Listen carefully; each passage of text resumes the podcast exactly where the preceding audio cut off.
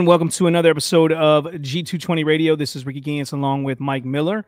We are G220 Radio. And again, we want to welcome you to the program tonight. We've had a bit of a schedule change and then a little change again. And so uh, we're both here with you tonight. And we're going to be talking about a topic of on the Holy Spirit or of the Holy Spirit from the 1689 and many of you may be thinking, uh, we've done a series on the 1689. And what do you mean of the Holy Spirit? There's no of the Holy mm-hmm. Spirit in the 1689 in one of the 32 chapters. And but this is a class, Mike, you're teaching at your Sunday school. Um, yep. and you're like, hey, let's you're gonna do this one because you thought you were flying solo. And uh, so go ahead and get us set up for this one here tonight, brother. So yeah, as you said, uh, my Sunday school class, we just finished a lesson on all 32 chapters or series in all 32 chapters and the appendix of the London Confession. And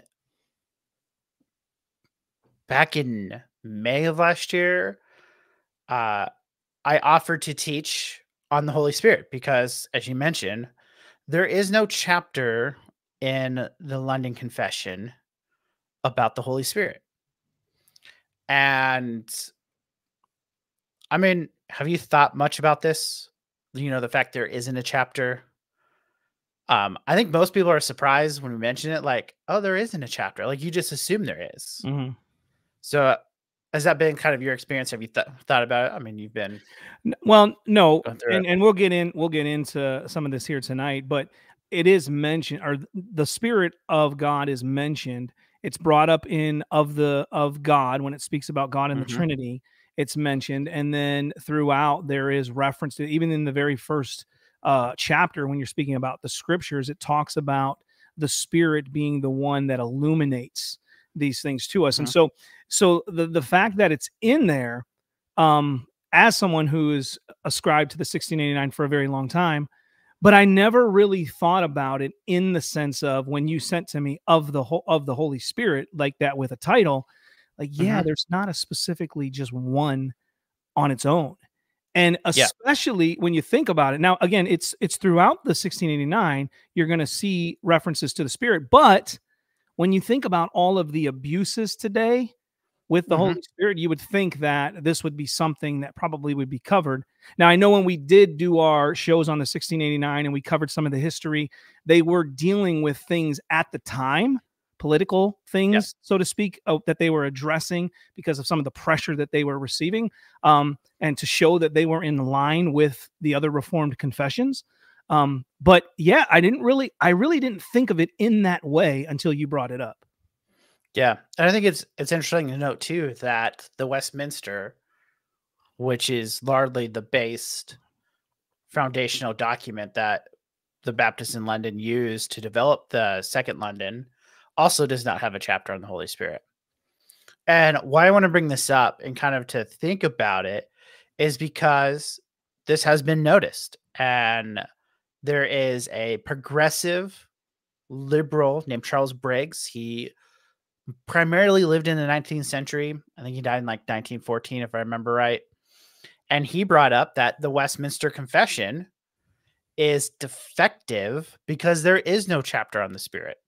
I don't think, like you mentioned, we can resonate with that. Like, mm. I mean, you think of the Nicene Creed, it has a part on the Holy Spirit. Most systematic theology books contain a chapter on the Spirit. I subscribe to the 1689, but my church is also Southern Baptist. So as a member, I also subscribe to the BFM, mm-hmm. um, the Baptist Faith and Message 2000.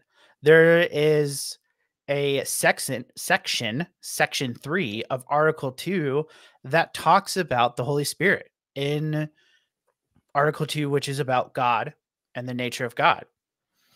And so this is nothing new. I'm not bringing up this new point that no one's thought of, mm-hmm. but to consider it.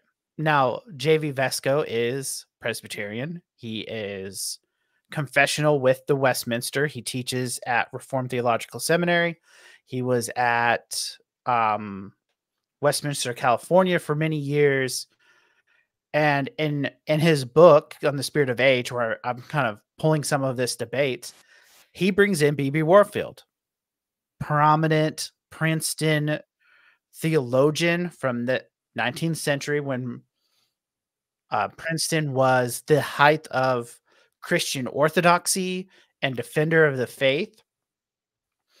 And I find this funny. Uh, this is J.V. Fesko's uh, commentary on what uh, Warfield believes. He says this However, Warfield believed that the confession, that is the Westminster Confession, instead of offering offered nine chapters on the work of the Spirit. Uh, Warfield's observation constitutes an important warning to the church as it reads historical theological works.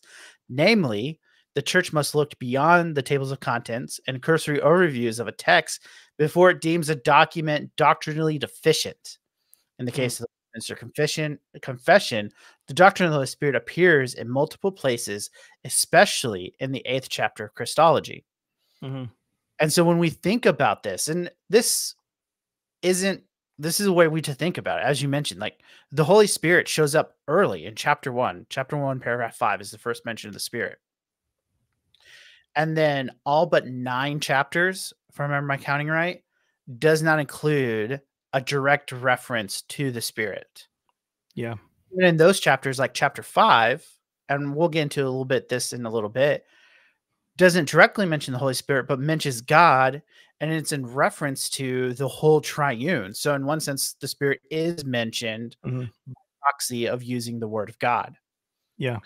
So, uh, James Renihan talks about in classes and podcasts about reading the confessional sideways and and looking at the connections in between. So when we think about the Holy Spirit in this way, we need to realize that a deeper understanding of the confession leads us to a better understanding of the spirit mm-hmm. how it's placed together and this isn't something new um, even yeah. in that um, kind of if we look historically back calvin has a book dedicated to god as creator and it's focused on father then you have god as savior in book two which is focused on the um, Christ and his work. And yet, throughout the entire four books, 1200 pages, there is not a chapter on the Holy Spirit. Like the confession, Calvin is called a theologian of the Holy Spirit because he weaves it through his work. You just can't go to one place, you have to kind of systematize it. But even further back than that, you think of the book of Romans. Romans 8 is this pinnacle in which he brings Paul talks about the spirit. The Paul only Paul only directly mentions the Holy Spirit four times prior to the spirit's work in our life in chapter 8. When we think of all the deep theological discussion Paul has between chapters 1 and 7 and only four times is the spirit met, is mentioned and then you get this idea of the spirit's work in our lives the groaning mm-hmm. how it helps us to pray and and kind of that aspect of the spirit's works in our life and we're not even talking about how even john sprinkles the spirit through his letters or peter just these kind of one-off occurrences that we need to piece together to have a full view of the Spirit, which is the same way that God has written the entire Bible just to know Him. Yeah. And so the confession very much is, in one sense, mimicking kind of even how the Bible describes the Spirit. Because there is no like one place we can go to in the Bible with a kind of full concept, like a full view or a decent view of what the Spirit and its work does. Yeah, it's it's interesting, right? Because um, I was having this conversation with my wife the other day about the the King James Bible um, because we went mm-hmm. downtown or we went to Amish country the other day and I found James White's um, King James controversy book for 50 cents. It was half price on Monday. So, you know, it was like a great collection to add to my library. Um, but I posted it and I started getting, you know, the King James only kind of uh, mm-hmm. comments mm-hmm. coming through. And I said, you know, they'll use passages and one that comes up often is first john 5 7 where it speaks about the father the son and the spirit and and they'll mm-hmm. use this and say well it's not in these other translations and therefore it's taken out but as you said when you look at doctrine as a whole systematically.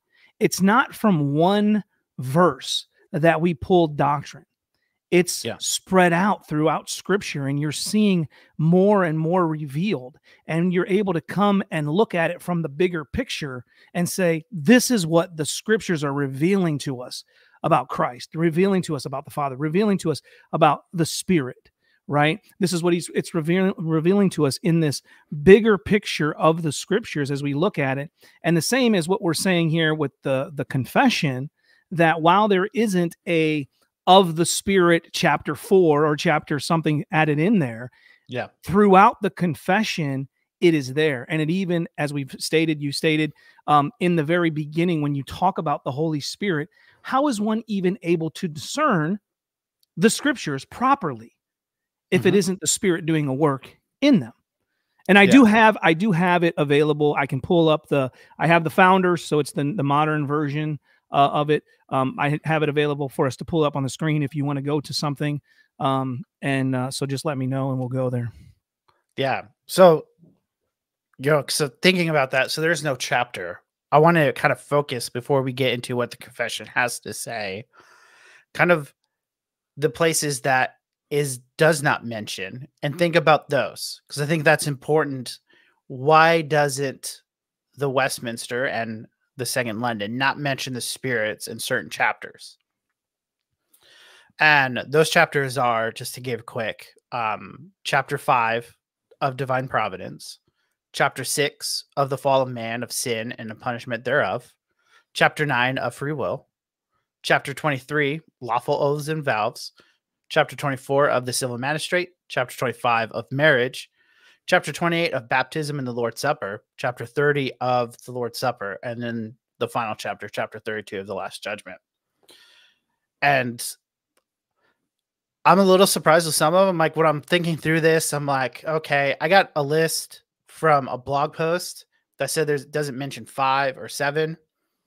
And when I read through it, I'm like, oh no, am I missing something?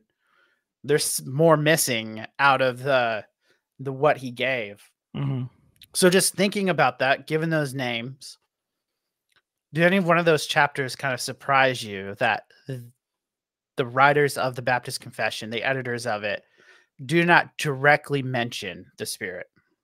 So we got five. Chapter five is of divine providence, you said. Six is the fall of mankind and sin and its punishment. Nine being free will. Um, and then going down here. Uh, 23 yeah, lawful. Oh, I can see lawful oaths and vows, maybe because you're not uh, what you're talking about. I can see civil government to some degree because you're not going to be able to apply the law on man in the same sense of a one that's a believer. Um, yeah. Let's see, uh, 25 of marriage. Of marriage. Yeah. Um, yeah, I, I, I, guess you could say I, I think you would see yeah. the spirit in in a person's marriage if they're both believers, spirit working yeah. in, in, them. Um, let's see, uh, twenty eight baptism in the Lord's Supper. I think the spirit is present, so I would yeah. think there too possibly it would be mentioned. Uh, the Last Judgment and chapter thirty of oh Lord's 30 Supper. of the that was the Lord's Supper. Yeah, yeah, yeah. Yeah, well, similar so, to 28, but yeah, yeah. yeah, but those other the other ones, I, I would think you would find something there. Yeah. I, I thought about it like with you. Like I was probably more surprised on chapter 30 of the Lord's Supper. Mm-hmm. 28 kind of makes sense because it's uh, just briefly describing that there's two sacraments and setting up for chapters 29 and 30. So of the baptism and of Lord's Supper. And then there is a direct mention there in the in the baptism about how we are baptized in the name of the Father and Son and the Holy Spirit. But when I think about these other things, and like my wife and I talked about, you think of marriage, like the spirit should be in there, and the spirit uses marriage mm-hmm. to sanctify person. But when you think about what is happening in marriage, we usually think about making a covenant before God, and there is no what I want to say is direct work of the Spirit. The Spirit is there. We're making a pledge and a man and a wife before God as triune, but there's no specific work that is attributed to it. And when you think about the rest of the chapters in the in that line of thought of divine providence, yes, the Spirit is God and there's divine providence, and I mentioned it. It's mentioning God, not meaning just the Father, but as triune. So the mm-hmm. Spirit doesn't have a specific work in which we can say there's the Holy Spirit working in God's providence as a general understanding, knowing that the Spirit does work in God's providence in salvation when He calls someone in a certain time, as the confession would say. Um, the Spirit's not responsible for man's fall, sin, and punishment. Mm-hmm. So, you know, there's that absence there. Again, a free will, we're talking about man's ability to choose. The Spirit has effects and to play with it and we'll talk with that but when we think about our own free will the spirit enables us to do things but we still make that choice that's kind of what that chapter is mm-hmm. about you mentioned lawful oaths and valves again these all of these in some sense do not have a direct relationship with the a specific work attributed to the spirit and even in the lord's supper because i had to think about this a little bit more i'm more surprised on it is that while we say, and in the importance of worship, that we worship in the Spirit, and the Spirit brings us into worship, what are we doing in the Lord's Supper? Well, we're celebrating Christ and his death, burial, and resurrection, and his sacrificial work for us while looking ahead for when he will finally save us and glorify us. Does the Spirit work in those two ideas? Yes. But again, not in a direct way. Mm-hmm. It's a focus on Christ. And so the absent of the Spirit in these chapters would mimic what Scripture says. Scripture doesn't attribute the Spirit's work in those ways. And though we know the Spirit works through these different things, when the subject is talked about, the Spirit is absent when we think about this within the biblical language and how the Bible talks about the role of the Spirit. Mm-hmm. Yeah, yeah makes sense. No, it makes sense as you're laying that out there and you're thinking through this because um, I would have said some of the same things in marriage. You know, the way that uh, it's that the Spirit is working in us and and the Lord's mm-hmm. Supper being that you are partaking and you're pointing to the death of Christ, which is a work of the Spirit to convict the world of sin and point them to Christ in some sense. Yeah. We could speak of those things.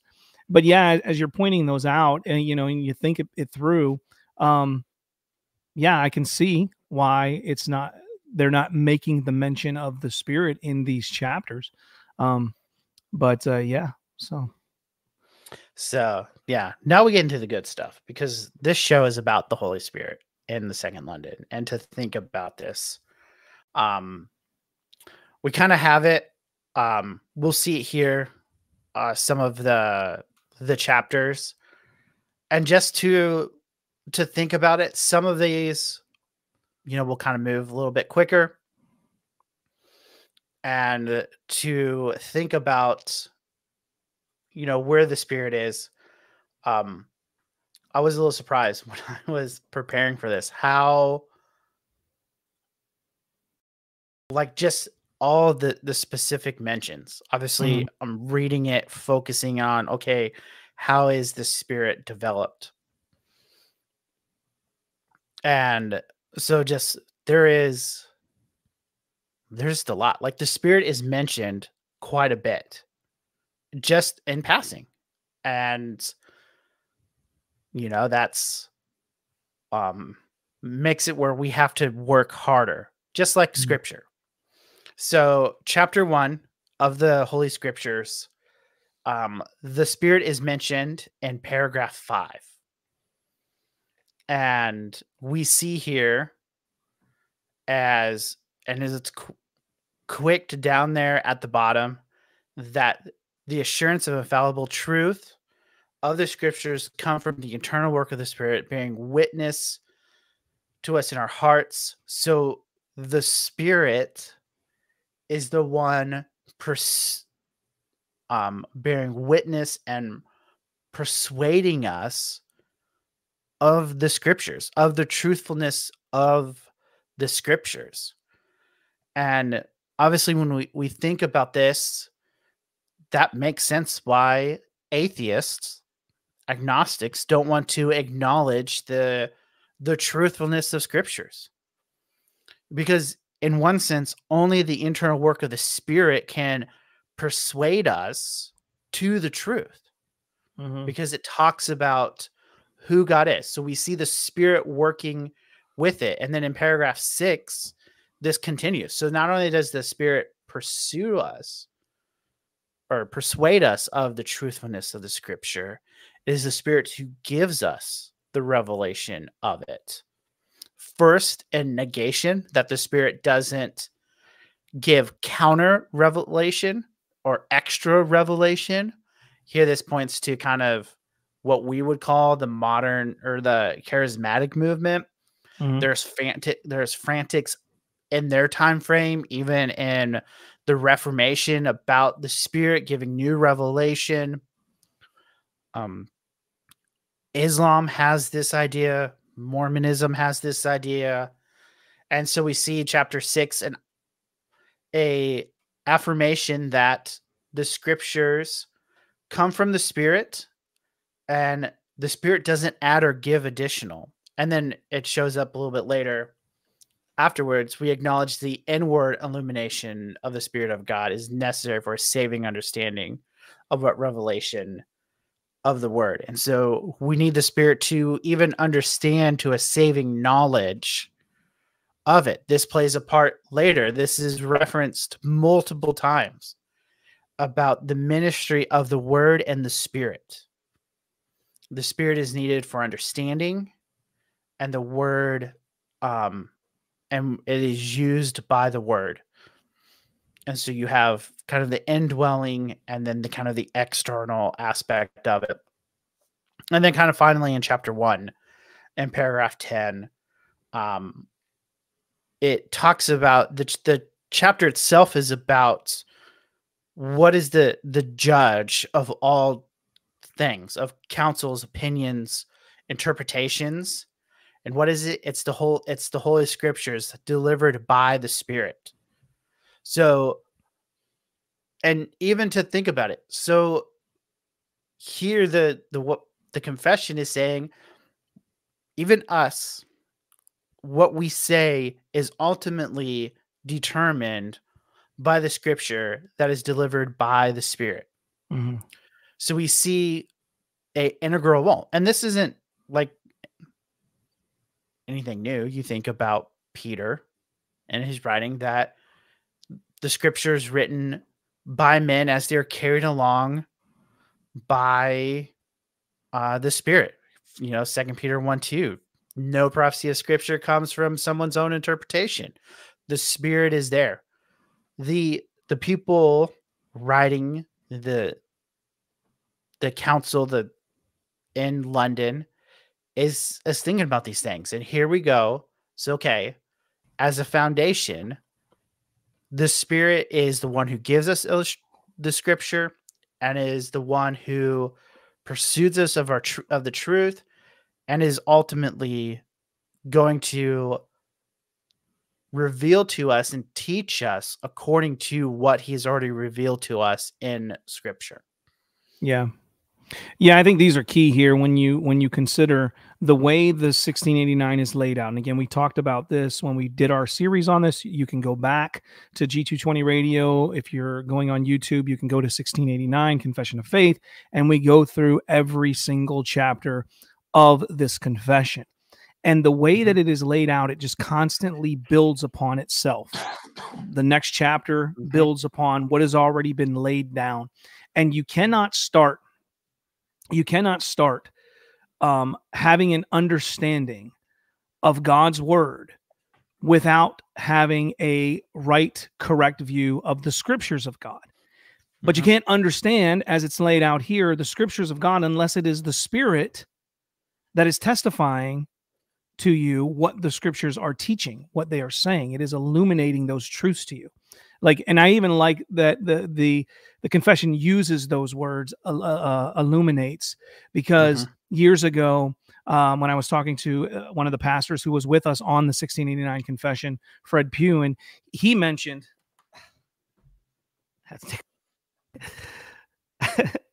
got a cramp in my leg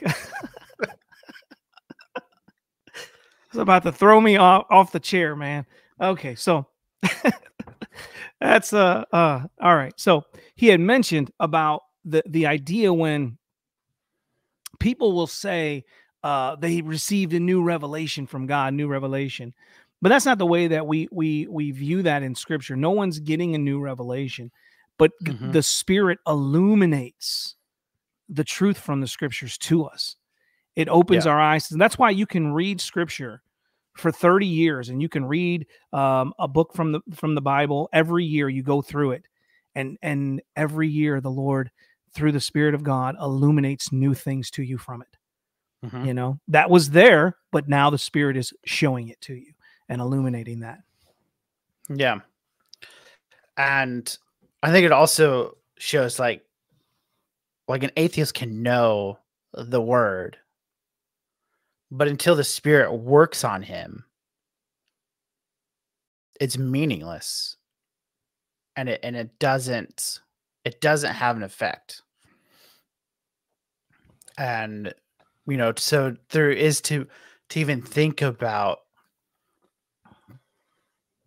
like true knowledge of scripture. And that's why they can say this contradicts this or that because they're not they're not piecing it they're not having that clarity or the illumination um brought to um to their spirit by the spirit of god. I think i need to drink more water man. It just i got a cramp in my calf and i'm like oh man this is the bad timing. All right so yeah keep go ahead. mustard Where, packets. Yeah something. Where you want to so, go so chapter two we'll keep moving on. We have of god in the holy trinity um, the first two chapters are important that we see who God is and we see him as kind of his nature. And so that's one and two. But in chapter or in paragraph three is where we get the definition or the Holy Spirit is mentioned. And so you see it as being so the divine and infinite being that will one consist of three real persons the Father, the Son, and the Holy Spirit. The Father, the Word or Son, and the Holy Spirit. And so the confession is now defining that there are one eh, there is one God who's in three persons. And that this next thing is that these three then have the same substance, power, eternity. Uh, basically, everything they've talked about in the first two paragraphs can be assigned to these three persons. You get the idea of procession. The Holy Spirit proceeds from the Father and the Son, similar to the Nicene Creed. It talks about is you know again the infinite being of the Spirit, and kind of to think about it that the the truth of the Trinity as foundation for all of our fellowship with God and comforting dependence on this. And this will come up later in the confession that it is the Spirit that brings us into this deeper fellowship and comforting dependence. So while we have that with the Trinity as a whole, it is the Spirit who brings us into that relationship. And we'll see that um I think it was chapter 17, but we'll get there hopefully. Um so chapter 3 continues about kind of how God is and kind of thinking through some of these what we'll see here and I'll probably skip ahead is that the reference of how the spirit works is mentioned in the same places or in, in different places but says the same thing So, mm-hmm. like in paragraph six of chapter three, we see that the Spirit works in times to call sinners. And at the same time, it's called Christ Spirit. So, this is using language from Romans saying his of his spirit, but that their people are redeemed, but they're redeemed in time by the Spirit. And so we see how this works out. And um playing through here in a little bit more. Uh to kind of quickly chapter four, it's just the spirit is mentioned along with the Father and Son as creating the world. Mm-hmm. And that this creation declares the glory of the triune God. So again, here we can when we think about this, um, we see this in Genesis 1 God created the heavens and the earth. The spirit is the the world is with floated up void, and the spirit is floating over the face of the earth. And then God speaks the word, and John makes us that connection to us. When in the beginning was the word, and word was with God, and the word was God, and through him all things were made. Through the word, all things were made. And so we see not only specific work of the spirit in scripture but now we see that the spirit works with the other members of the trinity um the we did a show on this it's called inseparable operations or i did a show on this and talked about this that the the trin- that the trinity works as one together but their works can be separated out um, within scriptures, and we even see that um, um, later on.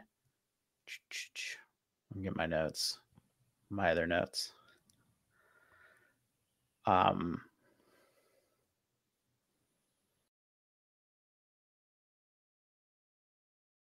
trying to get it to open. I'm having some issues here too. So, um, I thought I wrote down, maybe I didn't. But we see the spirit working um, with the others um, together. And so, again, kind of in this first chapters, we're thinking about God. We're thinking about who He is, His creation, divine, um, divine providence. As we mentioned, doesn't have a direct mention, though is inferred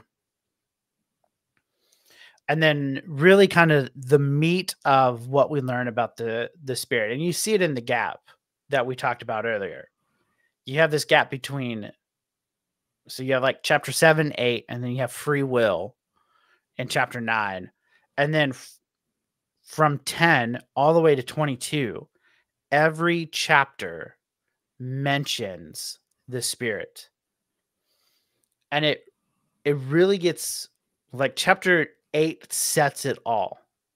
Chapter 8 on the mediator on I think it's on Christ and the mediation.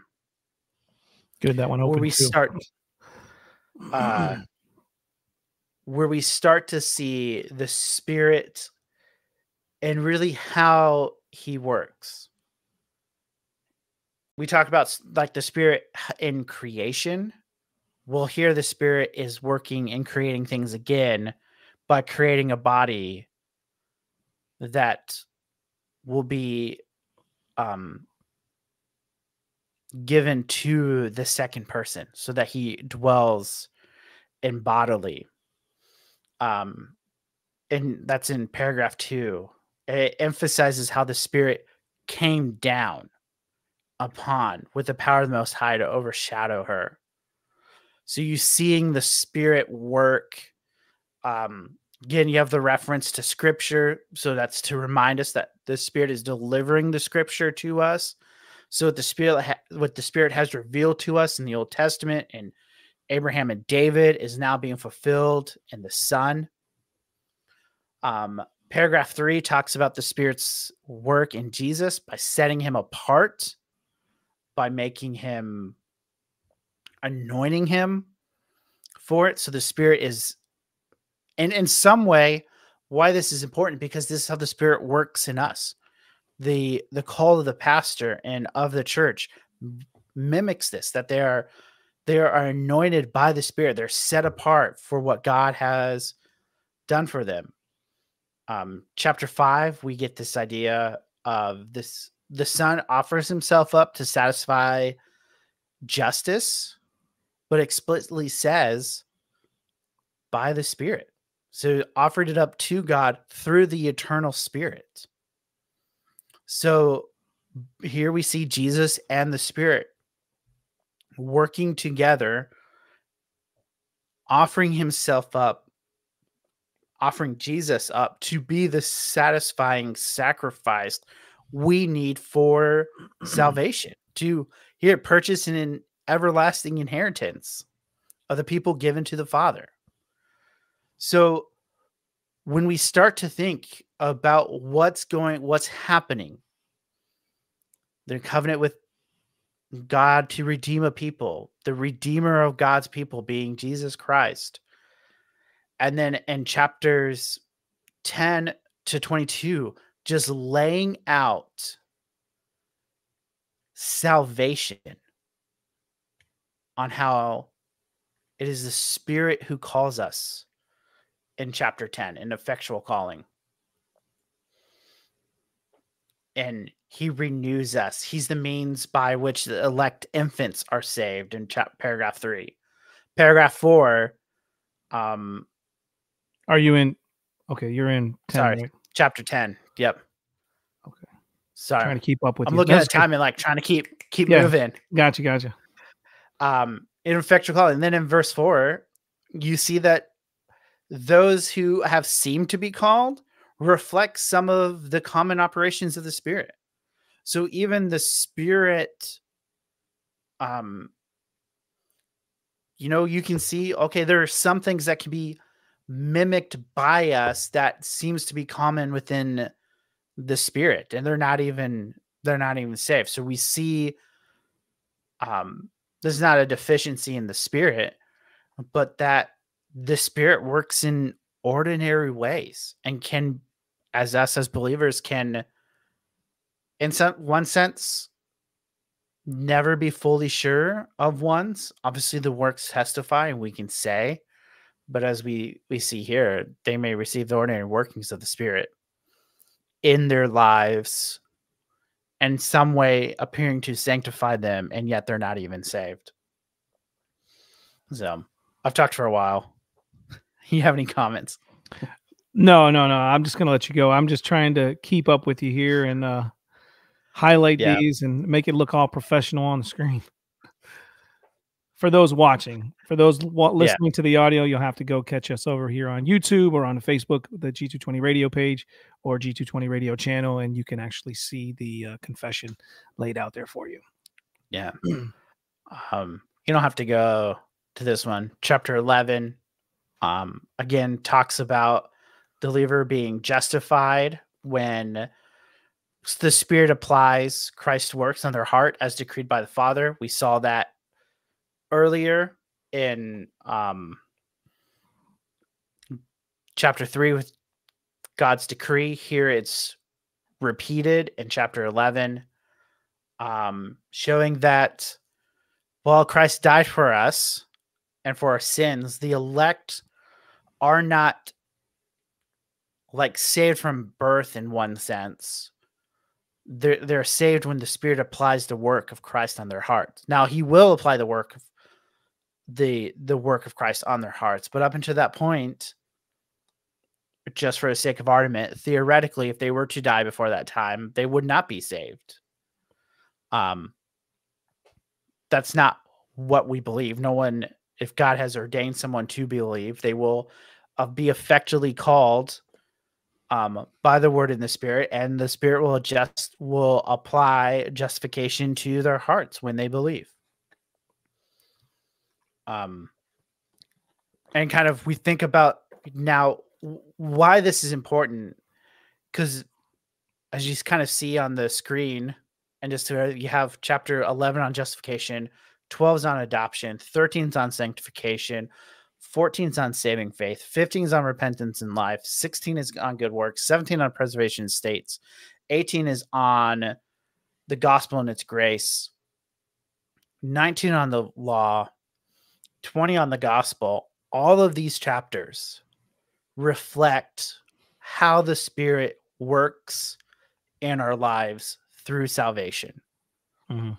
Whether it's producing faith in us by the word he has given, or by helping us to reveal our sins to us, and then giving us the the word and God's law to help us live within God's will for our lives. In Christ in Christian liberty and liberty of conscience, it is the spirit who ultimately has rule over our conscience, not uh, the rules made by man. Chapter 22, the spirit has given us how to worship. All of these things we see in scripture of the work of the spirit and how we are to how the spirit applies not only the justifying work and and giving us the ability to repent and trust in the savior but he continues to work in us in sanctification and pre- and preserving us and showing us our sin.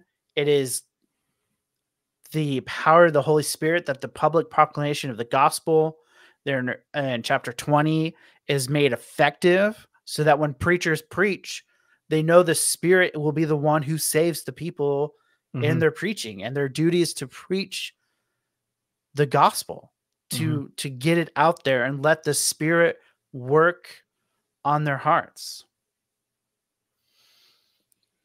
and then chapter 22 leads us into what is worship and we see kind of building off of that how what that means for lawful oaths and vows how the government kind of doesn't have partake of this worship.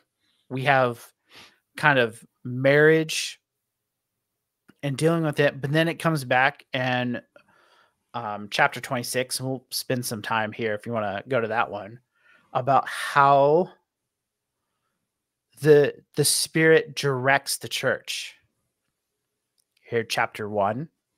Um, we see this idea of the universal church, the Catholic Church, and what is it? It's those whom the Spirit has saved. They've had an internal work of the Spirit and truth of grace.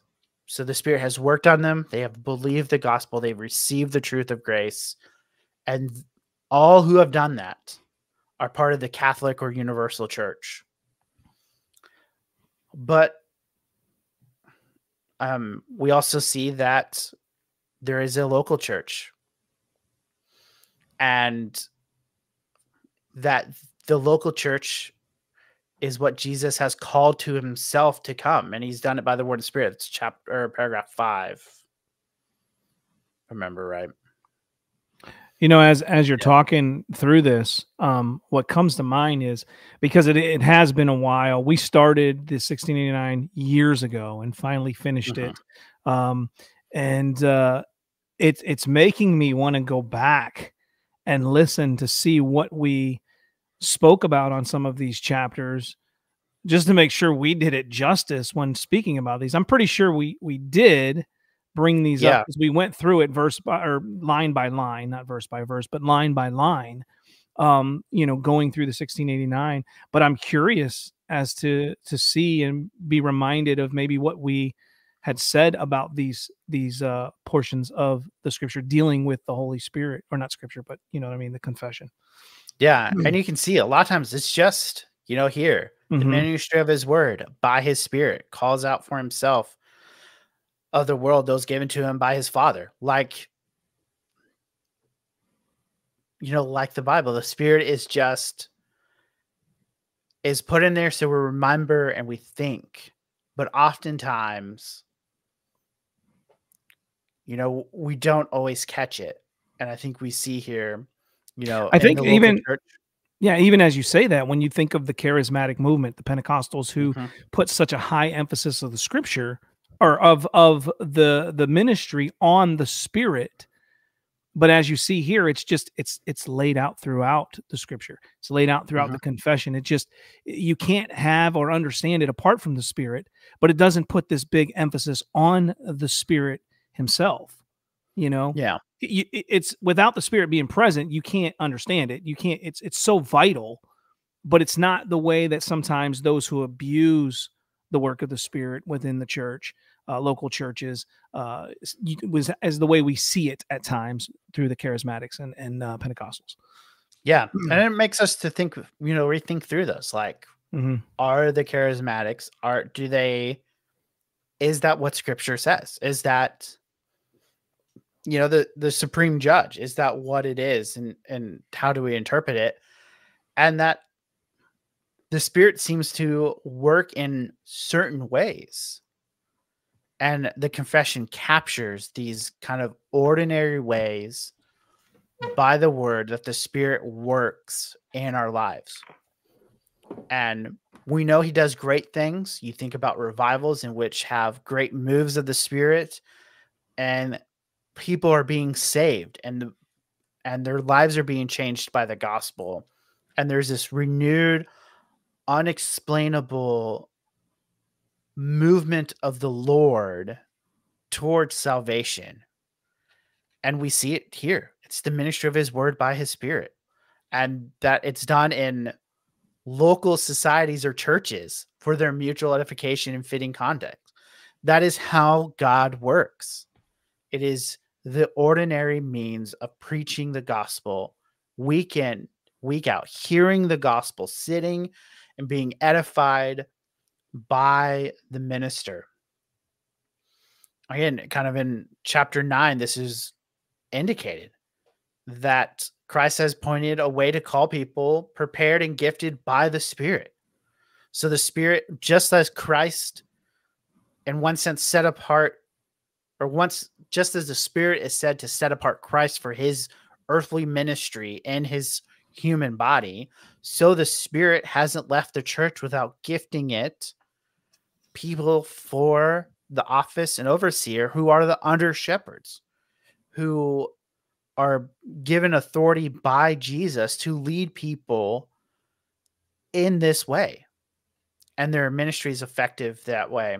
And then, yeah, in verse 11, um, we see here that the spirit just not only just doesn't only work through the elders but also he calls other people that are prepared and gifted by the spirit that they can also edify the church though they don't have the authority of an elder.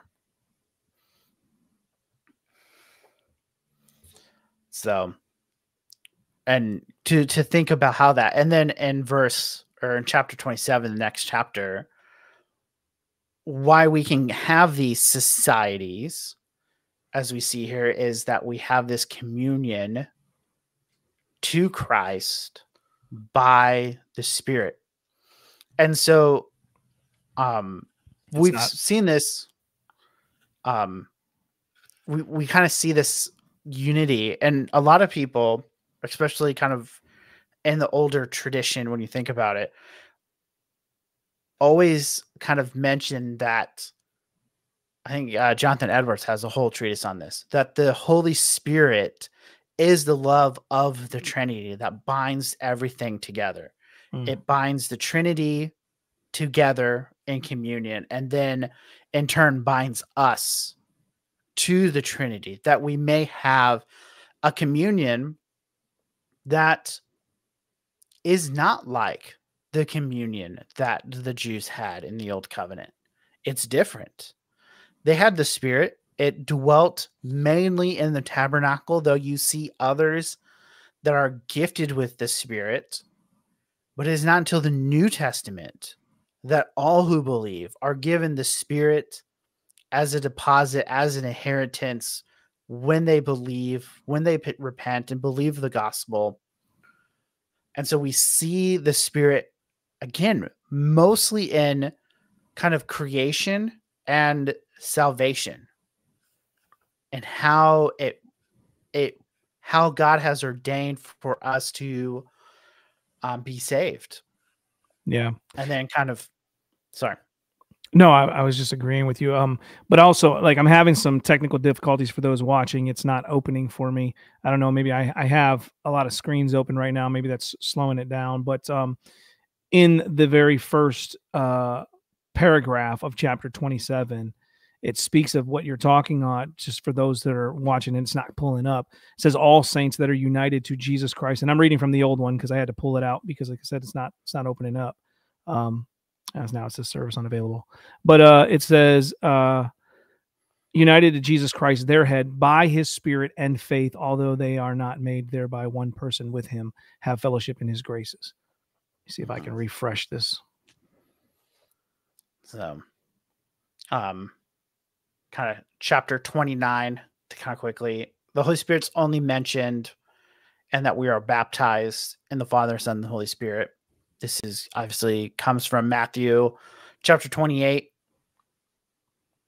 And that we see that when we are baptized, we make this confession that we believe in the Trinity. And then, kind of the final reference of the Holy Spirit in the confession is chapter 31. And I find this one interesting in how they mentioned it. It's paragraph three um, in chapter 31. And it talks about the resurrection. And let me pull my copy up here. All right.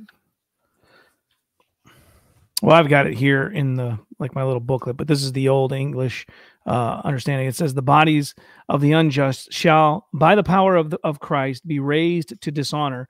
The bodies of the just, by His Spirit, unto honor, and be made com- uh, comfortable uh, to His own glorious body. Let's see if I can pull it up. Yeah. Now. So we see here, and a and interesting that um you have a resurrection of both the god the ungodly and the godly. Mm-hmm.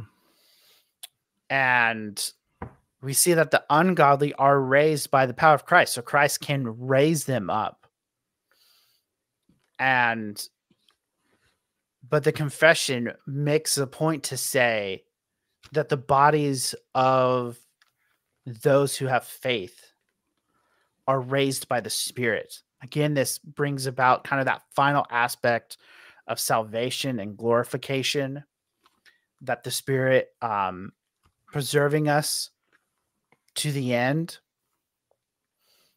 and being able to to see kind of just the spirits overwork the the spirits work in it. And i think that's like when we think about the confession, when we think about how the Spirit is used, you have in Acts 5, the Spirit being equated to God and kind of this judgment within the church.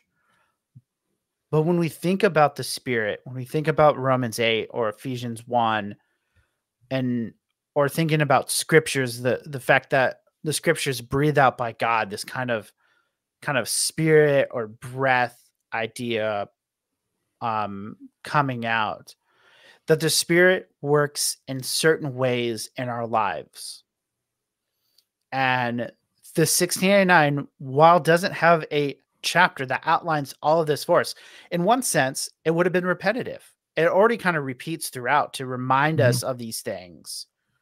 But to have an entire chapter dedicated would be essentially taking all of these things and putting it in one way and yet would still have to be spilled out in the other ways. It's actually kind of a wise things in the use of kind of paper and what they're saying. The mm. the drafters of the confession wanted something that is brief and succinct and having its own chapter would not would make it where it's not as succinct as it can be and it makes it a little bit longer. And I think and that's that's helpful to think about it because when I when I think about the BFM and read it, there isn't a lot about the Holy Spirit after Article 2 mm-hmm. that doesn't kind of dive in and think about these things in that way. And I think and that's important. We need dedicated chapters to help us to systematize the spirit and to have these understandings. But a confession is while it's a systematic theology in one sense, a very dense, very succinct, um, there's a point in which there is more doctrine to be had than just what the table of contents is. And that is mm-hmm. we, that's how we started the show. That's BB Warfield's kind of pushback to Charles Briggs mm-hmm. is this is not just something to be read and just not and cost off. There are deep theological riches when one studies the text of the confession with its scriptural evidence and to think through all of these things. And I think that more than as I thought about this, I thought this was just going to be, we'll just go boom, boom, boom when I'm doing my study.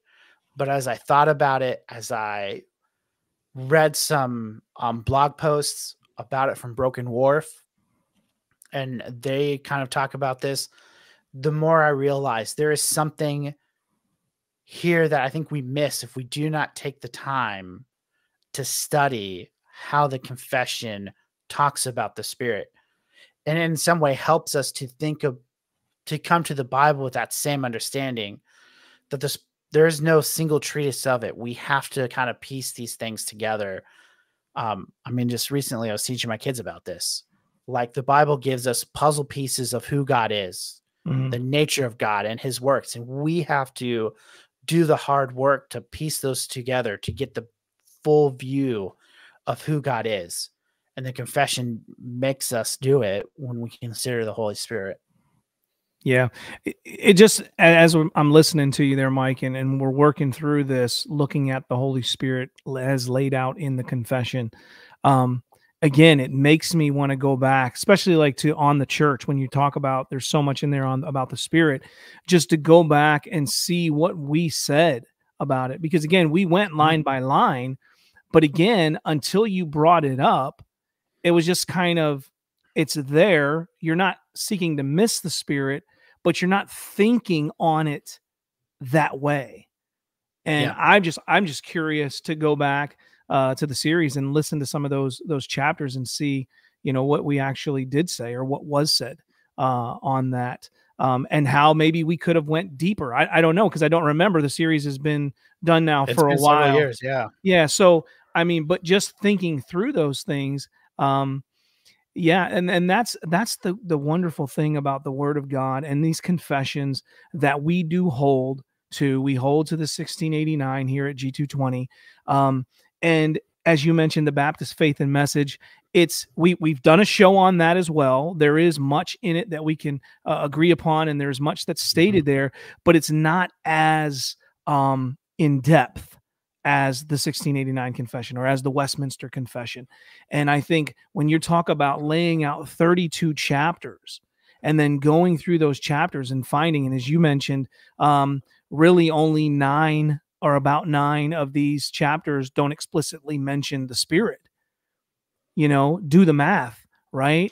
That's what 20 yeah. that's 21, 22 uh um yeah, 23 23 uh chapters of the scripture that the spirit is referenced and the fact that we can't understand scripture apart from the spirit you know the spirit is what is is teaching us and leading us into all truth and so just to really think through those things. I I hope that this, uh, as it was for me, brother, as you're you're you're talking about this and brought up this subject, something to really consider as we're reading through the scripture, as we're reading through the confession, and to help understand what it is we believe systematically.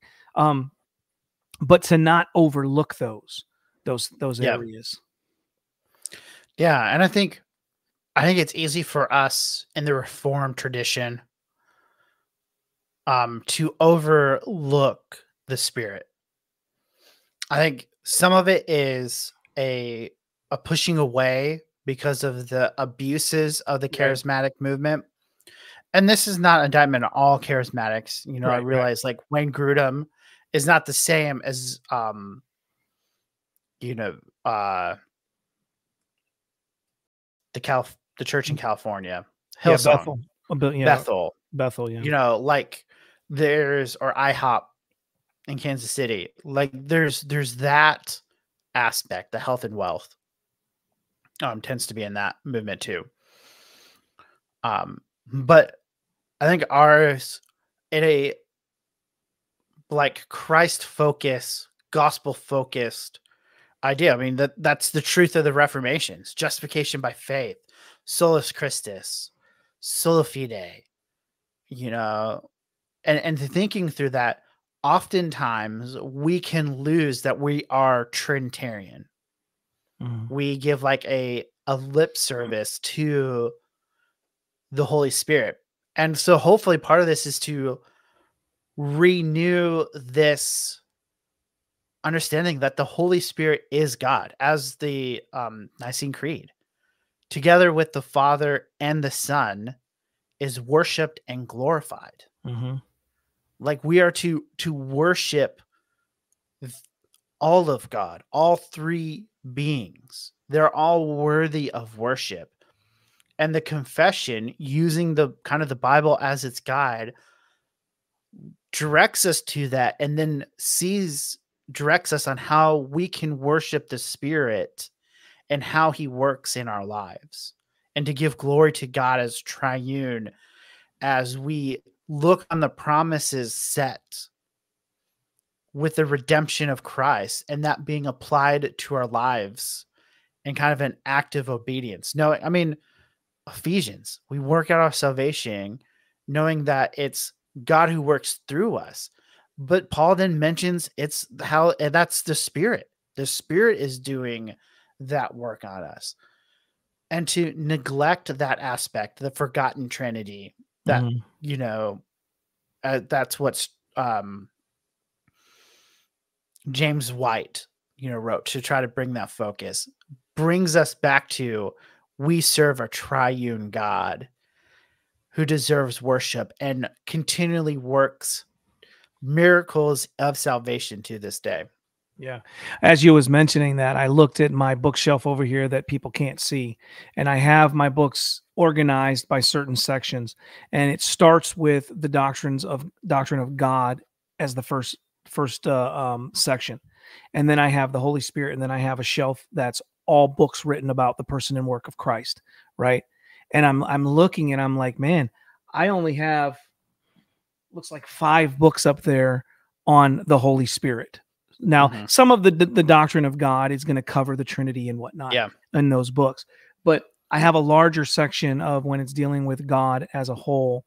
But mm-hmm. books on the Spirit, I don't have as many up there. Yeah, just something I, can, I was thinking about when when you're you're mentioning that yeah. and how neglected at times that can be. Mm-hmm. I like it. I mean, I'm thinking you bring that up. I have three books that I could explicit. I could tell you right now. I think I might have one back here by Graham Cole, um, on the Holy Spirit. I have Sinclair Ferguson's The Holy Spirit and his um, Contours of Theology series, and then um, Basil's on the Holy Spirit. Outside of that, all my other books are, you know, Trinitarian in thought, like mm-hmm. in general. Yeah. And again, I think that's just part of it is what the Spirit does as it promotes Christ in our hearts.